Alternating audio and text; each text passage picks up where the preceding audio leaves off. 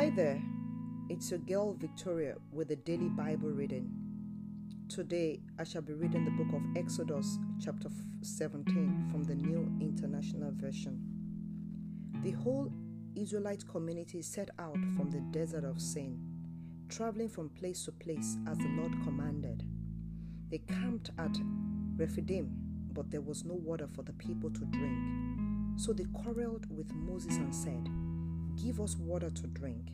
Moses replied, Why do you quarrel with me? Why do you put the Lord to the test?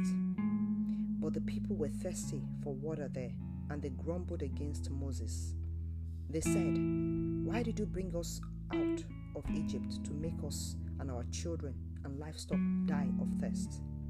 Then Moses cried out to the Lord, What am I to do with these people?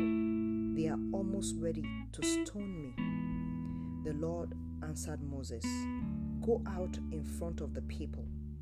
Take with you some of the elders of Israel, and take in your hand the staff with which you struck the Nile, and go. I will stand there before you by the rock at Horeb. Strike the rock, and water will come out of it for the people to drink. So Moses did this in the sight of the elders of Israel. And he called the place Massah and Meribah, because the Israelites quarreled and because they tested the Lord, saying, Is the Lord among us or not? The Amalekites came and attacked the Israelites at Rephidim. Moses said to Joshua, Choose some of our men and go out to fight the Amalekites. Tomorrow I will stand on top of the hill with the staff of God in my hands. So Joshua fought the Amalekites as Moses had ordered, and Moses, Aaron, and Hur went on the top of the hill.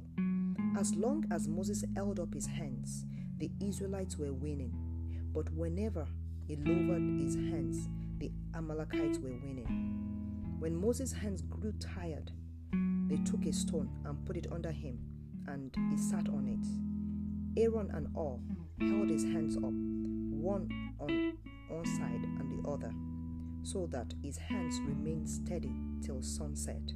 So Joshua overcame the Amalekite army with his sword.